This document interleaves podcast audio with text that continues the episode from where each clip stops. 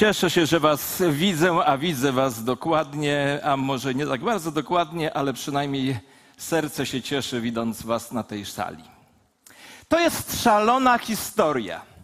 I dzisiaj chciałbym was zachęcić mocno, byśmy ruszyli nasze wyobraźnie, przenosząc się w pewne miejsce 2000 lat temu, by na nowo przyjrzeć się jednemu z bardzo ważnych wydarzeń. A historia ta jest naprawdę szalona. 2000 lat temu mężczyzna około 30, urodzony z nastolatki, żyjący w biednej wiosce, w ubogiej chacie, pod opieką wiejskiego cieśli, z którym pracował, zbiera 12 niewyróżniających się niczym szczególnych zwolenników i oświadcza im: zbuduję kościół mój. Jest to zdumiewające stwierdzenie. Zbuduję. Ten facet jest całkowicie pewien swojego planu. To jest obietnica. Zbuduję. Co zbuduję? Zbuduję mój kościół. Nie po prostu jakąś rzecz, nie po prostu jakiś budynek, jego rzecz, mój kościół, moją własność. Kto to zrobi? Ja to zrobię, mówi ten człowiek. Zbuduję kościół mój, a bramy piekielne go nie przemogą. Ten człowiek to Jezus. Tylko wyobraźcie sobie 30-letniego, prawdopodobnie bezrobotnego, bezdomnego, nieżonatego mężczyznę, który dorastał na prowincji, mówiącego to z całą powagą do 12 facetów. Kochani, to brzmi jak dowcip. To brzmi jak jakiś żart.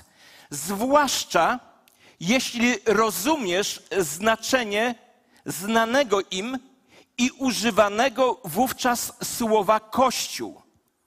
Oni tak znali, co się kryje pod terminem kościół, jak dzisiaj każdy z nas obecny na tej sali w tym szczególnym czasie dokładnie wie, co to znaczy partia. Kto z was nie wie, co to znaczy partia polityczna? Nie ma ani jednego. Gdybym powiedział, zbuduję moją partię, każdy z was by wiedział, o co chodzi. Gdy Jezus użył słowa kościół, to użył słowa znanego, oni dokładnie wiedzieli, co pod tym słowem się kryje. I tym bardziej słowa takiego człowieka, skierowane do takich właśnie ludzi, brzmią jak żart.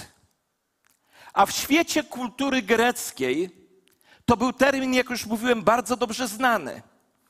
I gdy słowo kościół, eklezja, było używane w tamtej kulturze, i posłuchajcie, bo definicja Kościoła nie zmieniła się. Jezus jej nie zmienił, on tylko dodał słowo mój. Definicja Kościoła odnosiła się do ludzi powołanych czy wezwanych z poziomu zwykłych obywateli do bycia częścią prawodawczego zgromadzenia miasta. Inaczej byśmy dzisiaj mogli powiedzieć, porównując do przykładu z naszej bieżącej sytuacji, byli to zwykli obywatele, którzy zostali powołani, by być parlamentem. Jeśli więc żyłeś w kulturze greckiej, w kulturze, w której Jezus użył tego słowa, i byłbyś częścią Kościoła, to byłbyś częścią czegoś, co dziś nazywamy właśnie kongresem, parlamentem, radą miasta, zarządem szkoły. Byłbyś, inaczej mówiąc, częścią jakiegoś organizmu, jakiegoś ciała, które ma stanowić prawo. Ma stanowić prawo. Słowo Kościół, kochani, musimy je odkręcić. Musimy je na nowo pokazać tak, jak było rozumiane, kiedy zostało przez Jezusa wypowiedziane. Słowo Kościół nie jest tylko i wyłącznie duchowym terminem odnoszącym się do naszego zbawienia.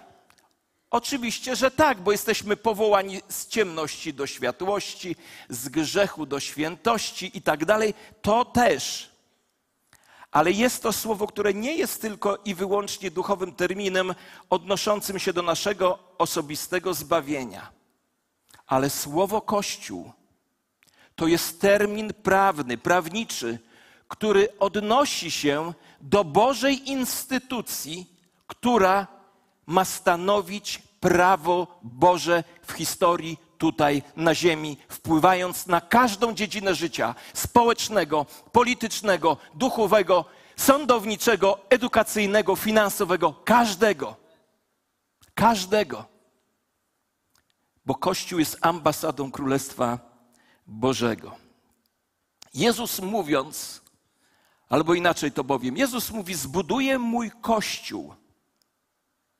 Kiedy więc patrzysz na Kościół, to powinien być on czymś więcej niż tylko miejscem, do którego idziesz, by raz na tydzień poczuć się dobrze przez 1,5 godziny.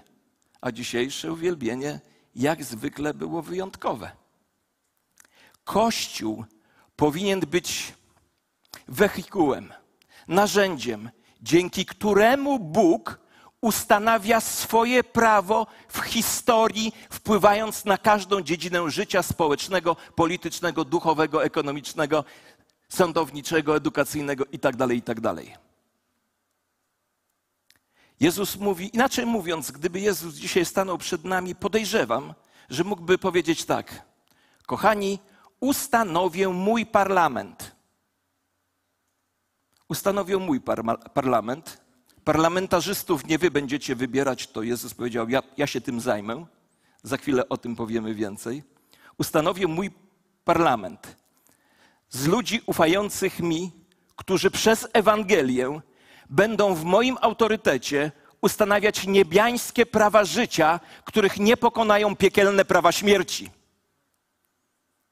To jest definicja Kościoła. A teraz ilustracja. Usłyszałem ją kilka lat temu na konferencji, a potem sam ją doświadczyłem. Kilka lat temu, kiedyś się tym dzieliłem, mój kolega zaprosił mnie na mecz Polska-Szkocja, który odbywał się na Stadionie Narodowym. I ten mecz właśnie pokazał mi tą ilustrację, którą użył na konferencji pewien pastor, by pokazać rolę Kościoła. Ten mecz pokazał mi, że na boisku piłkarskim mamy 3, a nie 2 drużyny. Do tej pory myślałem, że są 2 drużyny na boisku piłkarskim. Ale przez to kazanie i przez własne doświadczenie bycia na stadionie zrozumiałem, że na boisku piłkarskim mamy 3 drużyny. Pierwsza to drużyna gospodarzy.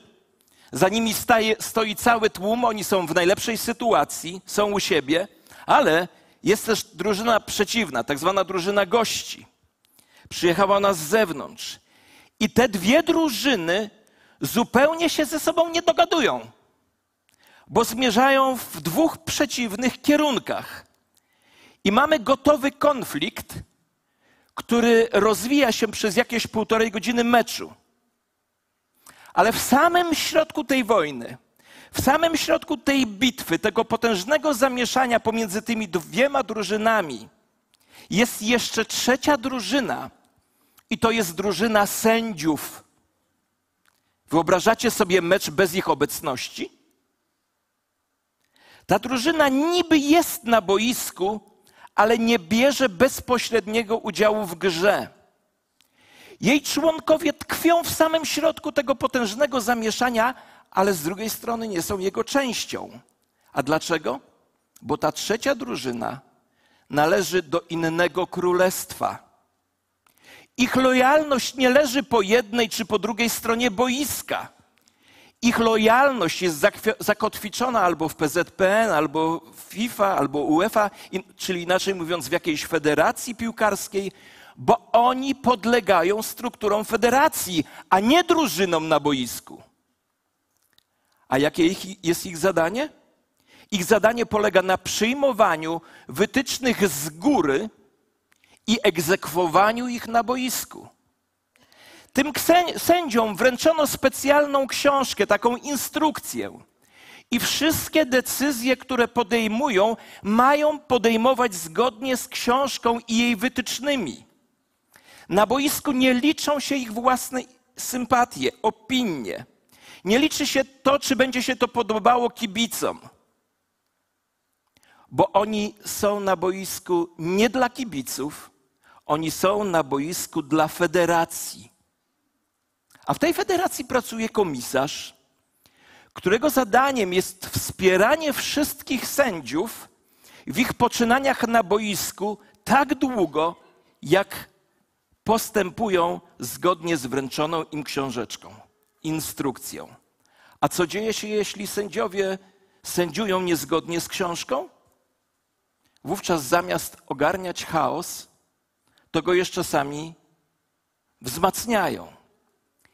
I jednym z problemów dzisiejszego świata, z którym się potężnie zmagamy, jest to, że Bóg na boisku właśnie zwanym światem ma trzecią drużynę, drużynę sędziów, mężczyzn i kobiet, którzy powinni reprezentować Jego królestwo zgodnie z Jego zasadami, w oparciu o Jego instrukcje i pod autorytetem naszego komisarza Jezusa Chrystusa.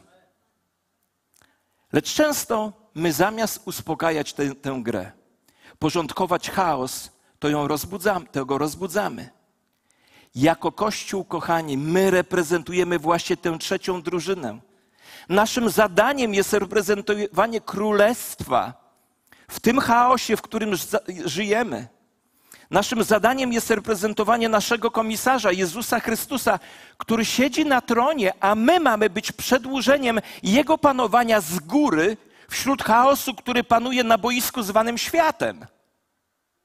I nieważne, czy to jest chaos kulturowy, ekonomiczny, polityczny, etniczny, moralny, Bóg ma na boisku swoją trzecią drużynę, która ma pokazywać, jak ma być na dole, gdy góra jest u władzy. Nie wiem, mnie to ekscytuje, nie wiem jak was. I Jezus właśnie taki Kościół buduje. I kończę moją część. Ale to jest ciekawe. Jezus sprowadza to słowo Kościół do chrześcijańskiego kontekstu, przebywając w Cezarei Filipowej. Jest tam wraz ze swoimi uczniami i ma do zadania im dwa ważne pytania. Pytanie pierwsze, za kogo ludzie uważają Syna Człowieczego, czyli mnie. No więc oni mówią, jedni za Eliasza, inni za Jana Chrzciciela i jedni za jakiegoś z proroków. Inaczej mówiąc, Panie, oni mają całkiem o Tobie niezłe zdanie. Na to Jezus przechodzi do osobistych spraw. Mówi, a za kogo wy mnie uważacie? I to pytanie zadaje im wszystkim, bo to pytanie brzmi, a za kogo wy mnie uważacie? I wówczas rzecznik prasowy Komitetu Apostolskiego, apostoł Piotr, który zawsze był wyrywny, odpowiada w imieniu wszystkich apostołów. Ty jesteś Mesjasz, Syn Boga żywego. I Jezus odpowiada jemu jako reprezentantowi całej grupy. Odpowiada do niego jako reprezentantowi całej grupy. Mówi, Piotrze, to, że wiesz, kim ja jestem, jest objawieniem, które dał ci mój Ojciec. Miałeś osobiste objawienie, kim ja jestem. Dlatego teraz zmienimy trochę twoje imię. Do tej pory miałeś na imię Szymon. Wiecie, imię Szymon znaczy Bóg wysłuchał, ale w tamtej kulturze Szymonem także nazywano mały kamyczek, w Polsce on się nazywa otoczakiem, do puszczania kaczek. Na takim kamyczku nic za wiele nie zbudujesz, możesz nim się pobawić, wysypać może trochę drogę, ale to taki mały kamyczek bez większego znaczenia. I Szymonem były nazywane takie małe kamyczki. Więc Jezus mówi, słuchaj, byłeś takim małym, bez znaczenia kamyczkiem. Ale Bóg w swojej łasce pokazał ci, kim ja jestem. Miałeś osobiste objawienie tego, kim ja jestem i na skutek tego zmienimy twoje imię. Od tej pory już nie będziesz małym kamyczkiem, będziesz kamieniem, głazem. Ale dalej Jezus mówi, ale na skalę zbuduję mój Kościół. Posłuchajcie tego uważnie, to jest jak nie uchwycimy tego momentu, będziemy zmagać się z Kościołem. Jezus mówi, byłeś malutkim kamyczkiem, miałeś ponadnaturalne objawienie, kim ja jestem, dzięki temu stałeś się kamieniem. Ale Kościół mój zbuduje na skalę, a skała to są silnie ze sobą połączone kamienie. Jezus buduje swój Kościół nie na jednej osobowości, nie na jednym człowieku, ale buduje swój Kościół na ludziach, którzy na skutek objawienia tego, kim jest Jezus, z małych, nieznaczących ludzi stali się zarządem, parlamentem, ale to właśnie na nich będących w jedności, a nie rozerwanych na części. Jezus buduje swój Kościół. Dlatego rolą diabła jest dzielić nas i robi wszystko, byśmy się podzielili. A Jezus, bo wie diabeł, że Jezus nie zbuduje swojego Kościoła na kupie rozwalonych kamieni, ale zbuduje na Petra, na skalę. Innymi słowy, Kościół ma być zbudowany z połączonych, zjednoczonych kamieni, a nie indywidualnych, niezależnych od siebie kamieni. I dlatego celem naszych wspólnych spotkań, takich chociażby jak to, jak nasze nabożeństwa, jest zgromadzenie kamieni z różnych miejsc, by stworzyły one skałę i byśmy mogli pokazać, czym jest Kościół Jezusa Chrystusa w Jego zamyśle. I oto 2000 lat po tej wypowiedzi na świecie mamy 2 miliardy ludzi, którzy mówią, że wierzą w Chrystusa, a dzisiaj jesteśmy w budynku społeczności chrześcijańskiej Północ. Nie w Kościele. Jesteśmy na spotkaniu Kościoła, by uczyć się, jak być skałą, na której Jezus będzie budował swój Kościół, czyli jak przez wiarę w Jezusa Chrystusa być silnie ze sobą połączonymi ludźmi, wpływającymi przez Ewangelię na każdą dziedzinę życia otaczającego nas świata, a o tym już dalej mój następca Damian Szafranek, którego przywitajcie oklaskami.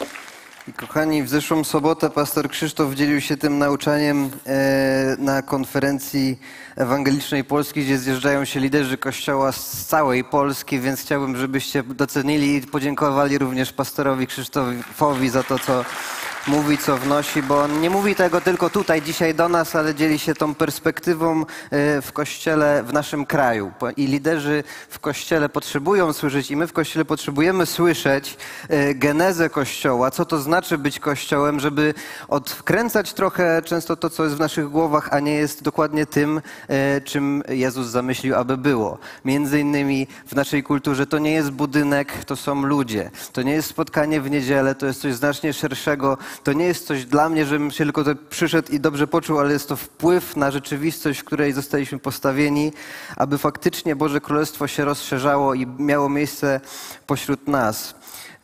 Ja mam tylko chwilkę, żeby powiedzieć o drugiej części, ponieważ Jezus zakłada Kościół, Jezus buduje swój Kościół, zapowiedział to, zrobił to, ale my z kolei potrzebujemy odnajdywać się w tej rzeczywistości, odnajdywać się w Kościele, więc kiedy Jezus kończy swoją służbę, odchodzi do Ojca, do nieba, mówi, że Duch Święty teraz będzie ich wprowadzał, prowadził w tym, co się dzieje i faktycznie tak robi, więc zerkniemy na kilka rzeczy, które liderzy Kościoła piszą w listach do Kościołów, aby sobie pewne rzeczy odświeżyć, a chodzi mi przede wszystkim o 3 perspektywy na Kościół.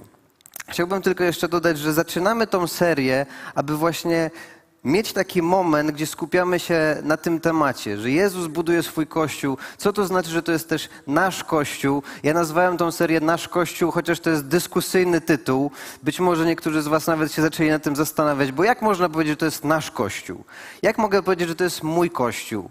Przecież to jest Jego Kościół. No ja właśnie o tym będę mówił. A więc pierwsza rzecz to jest Jego Kościół. W liście do Efezjan w 1 rozdziale, jeżeli chcecie, możecie sobie otworzyć 17 werset do 23, ale jest napisane dokładnie tak. I to pisze już lider do ludzi wierzących. Proszę, by Bóg naszego Pana Jezusa Chrystusa, Ojciec chwały, dał wam ducha mądrości i objawienia dla dogłębnego poznania Go. Pragnąłbym, abyście mając oświecone oczy swoich serc, zobaczyli, jaka nadzieja wiąże się z waszym powołaniem, jakie bogactwo chwały z Jego dziedzictwem pośród świętych i jak nadzwyczajna jest wielkość Jego mocy względem nas, wierzących, zgodnie z działaniem Jego potężnej siły. Dowiódł On jej w Chrystusie, gdy Go przywrócił do życia z martwych i posadził po swojej prawej stronie na wysokościach nieba. Ponad wszelką zwierzchnością i władzą, mocą i panowaniem i każdym imieniem, które można by wymienić. Nie tylko w tym wieku, ale i w nadchodzącym. I uwaga, wszystko też poddał pod Jego stopy, a Jego ustanowił ponad wszystkim głową Kościoła, który jest Jego ciałem, pełnią tego, który sam wszystko we wszystkim wypełnia. Więc pierwsza rzecz. Tak, to jest Jego Kościół. On jest Jego głową, ale Kościół jest nazwany Jego ciałem. I tak jak pastor Krzysztof powiedział, Jezus zapowiedział to, zrobił to, używa do tego ludzi i 2000 lat później dalej to ma miejsce i dalej to jest Jego Kościół. A jednocześnie jest to ciało Chrystusa. Ciało, czyli coś, dzięki czemu można coś zobaczyć. Narzędzie, dzięki któremu w dzisiejszym czasie dalej ludzie mogą doświadczać tego, co doświadczali, kiedy Jezus chodził tutaj po ziemi.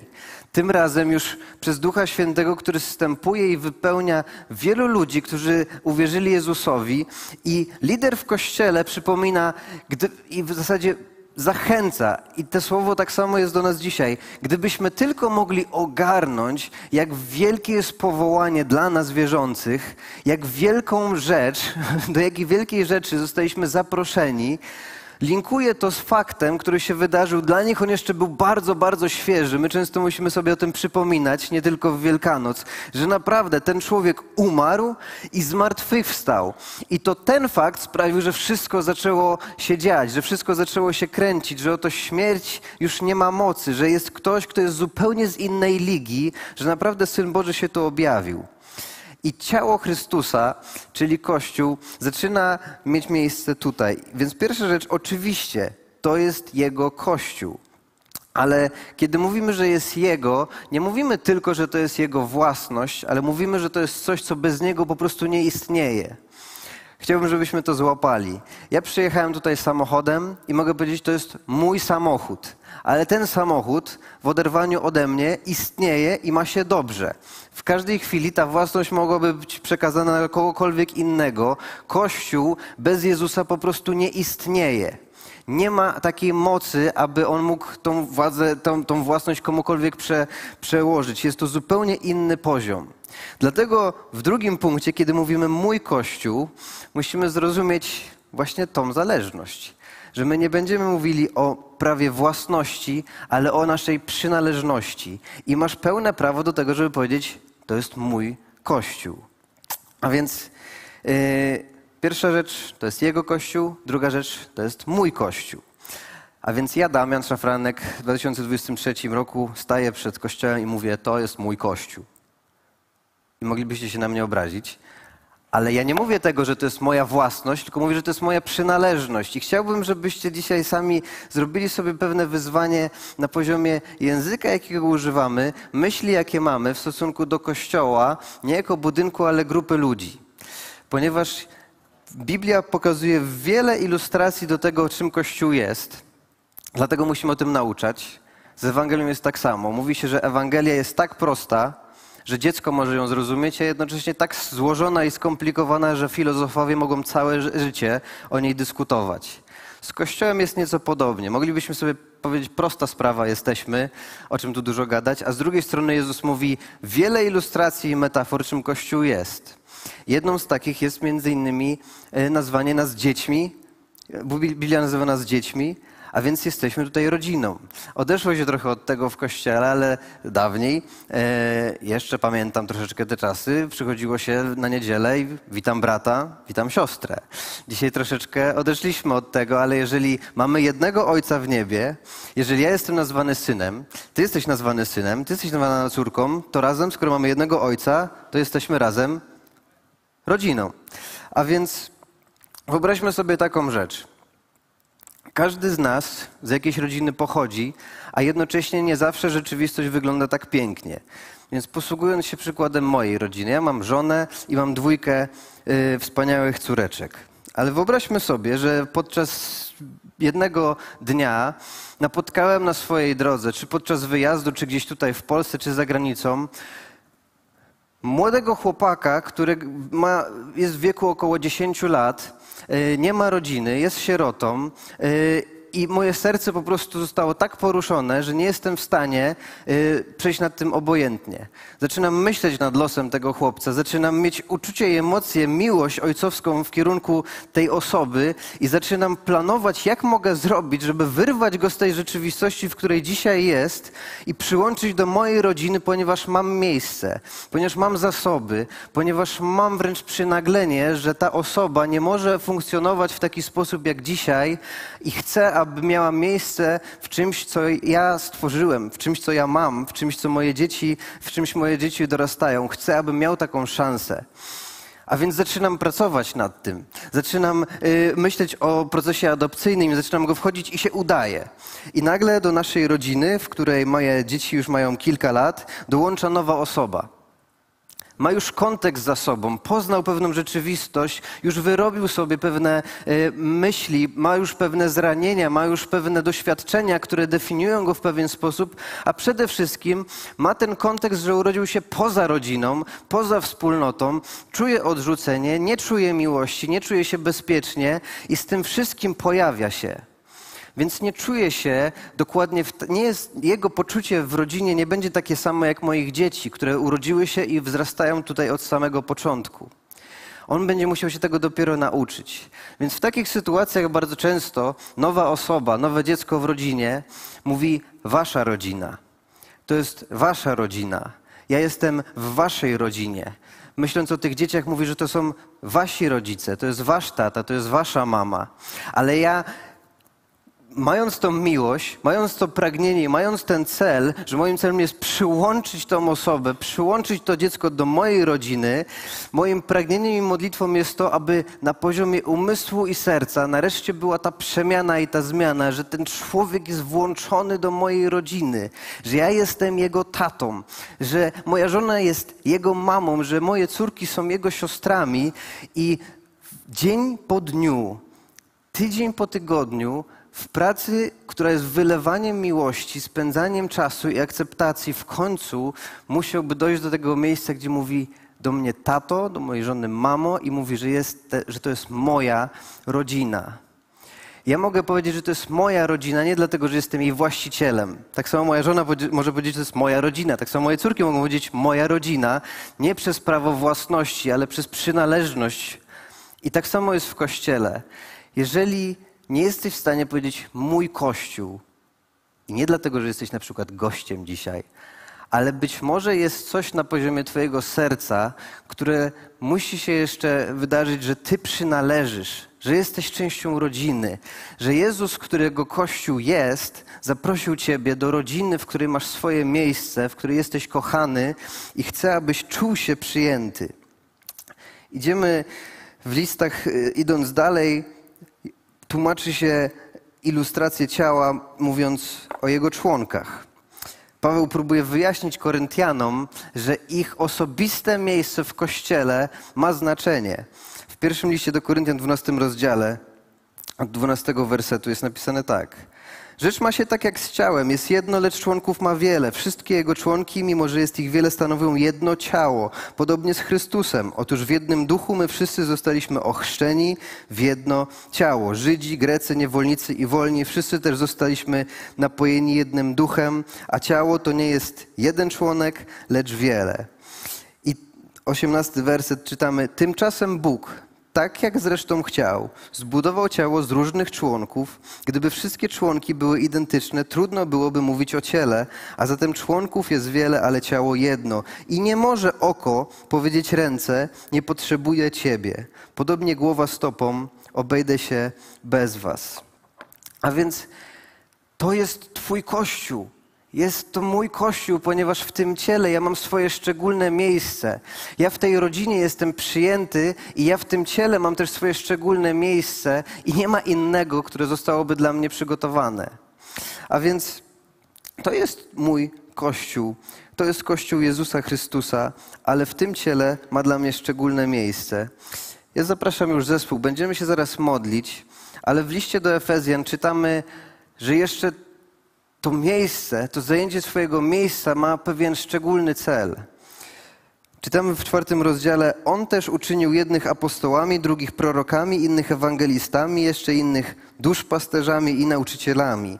Uczynił to po to, by wyposażyć świętych do spełnienia właściwych im zadań, do budowania ciała Chrystusa, aż dojdziemy wszyscy do jedności wiary i pełnego poznania Syna Bożego, do doskonałości właściwej dla dojrzałych i dorośniemy do wymiarów pełni Chrystusowej. A więc jest pewien cel w tym, abyśmy zajęli swoje miejsca. Jest pewna różnorodność w tym, jacy jesteśmy, którą Bóg ustanawia dla nas, abyśmy właściwe zadania mogli spełniać i chcemy je odkrywać. Ale te cele, skracając to, jedność, poznanie i przemiana. Jedność wiary, poznanie tego, kim jest Jezus i przemiana, aby każdy z nas stawał się coraz bardziej podobny do Niego. A więc bycie częścią Kościoła realizuje bardzo konkretny cel. Masz w nim swoje miejsce, aby realizować bardzo konkretny cel. I ostatnia rzecz. Dlaczego możemy powiedzieć, że to jest nasz Kościół? A więc pierwsza perspektywa to jest Jego Kościół. I z tego punktu zawsze wychodzimy. Jezus buduje swój Kościół, bez Niego Kościół nie istnieje. Druga rzecz to jest mój Kościół, ponieważ ja tu przynależę. Nie jestem tylko gościem, nie jestem obserwatorem, jestem częścią tej rodziny, jestem częścią Kościoła, mam szczególne swoje miejsce i chcę je zająć. I ostatnia rzecz, jest to też nasz Kościół. A więc poza perspektywą Jezusa i poza moim osobistym jest też ten wymiar wspólnotowy. I my przez te kilka tygodni chcemy się modlić, aby te wszystkie wymiary Bóg używał, odświeżał i pokazywał też, co dla nas ma w tym wszystkim. Ponieważ co to znaczy, że to jest nasz Kościół? Jak inaczej mówimy na Kościół bardzo często, przynajmniej ja? Wspólnota. Wspólnota ludzi wierzących. Ludzie, którzy mają coś wspólnego. Czyli pod każdym względem to się nie wydarzy bez nas, bez ludzi.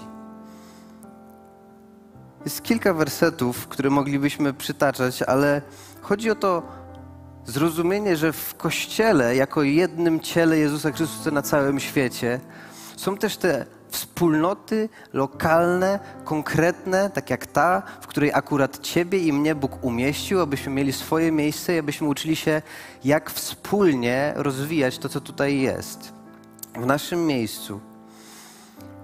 Jednym z wymiarów, na przykład w liście do Hebrajczyków, uznano, że warto przypomnieć w 24 wersecie o wspólnych spotkaniach. Myślmy o sobie nawzajem, jak pobudzić się do miłości i dobrych uczynków. Nie opuszczajmy przy tym wspólnych spotkań, co jest u niektórych w zwyczaju, lecz dodawajmy sobie odtuchy.